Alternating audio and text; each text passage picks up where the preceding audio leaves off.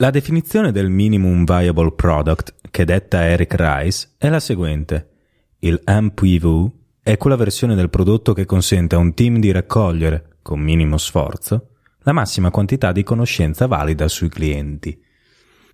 La definizione di Rice ci suggerisce quindi che il nostro primo prodotto non deve obbligatoriamente essere un prodotto perfetto e molto strutturato, neppure necessariamente la proiezione finale di quello che noi avevamo in mente. Piuttosto deve essere un prodotto che ci permetta di capire in maniera semplice e veloce con il minimo sforzo possibile, se il problema che avevamo individuato prima di tutto esiste e soprattutto se i clienti siano disposti ad adottare la nostra soluzione per risolverlo. L'MPV deve essere la sintesi dei suggerimenti ricevuti nella prima fase di analisi, che mira al raccoglimento di dati che, anche se minimi, non risultino poi insufficienti. Il prodotto viene definito minimo, ma non è assolutamente da confondere con insufficiente.